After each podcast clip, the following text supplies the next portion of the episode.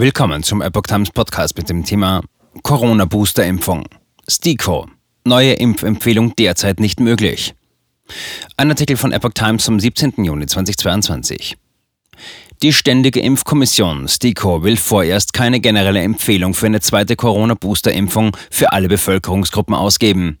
Eine neue Impfempfehlung sei derzeit nicht und niemandem möglich, denn wir wissen nicht, wann welche neuen Impfstoffe zur Verfügung stehen werden, sagte der STIKO-Vorsitzende Thomas Mertens der Düsseldorfer Rheinischen Post.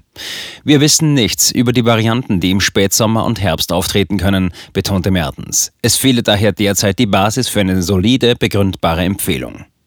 Bislang empfiehlt die STIKO die zweite Boosterimpfung nur für bestimmte Bevölkerungsgruppen, etwa Menschen ab 70 Jahren, Personal in medizinischen Einrichtungen und Pflegeeinrichtungen sowie Menschen mit Immunschwäche.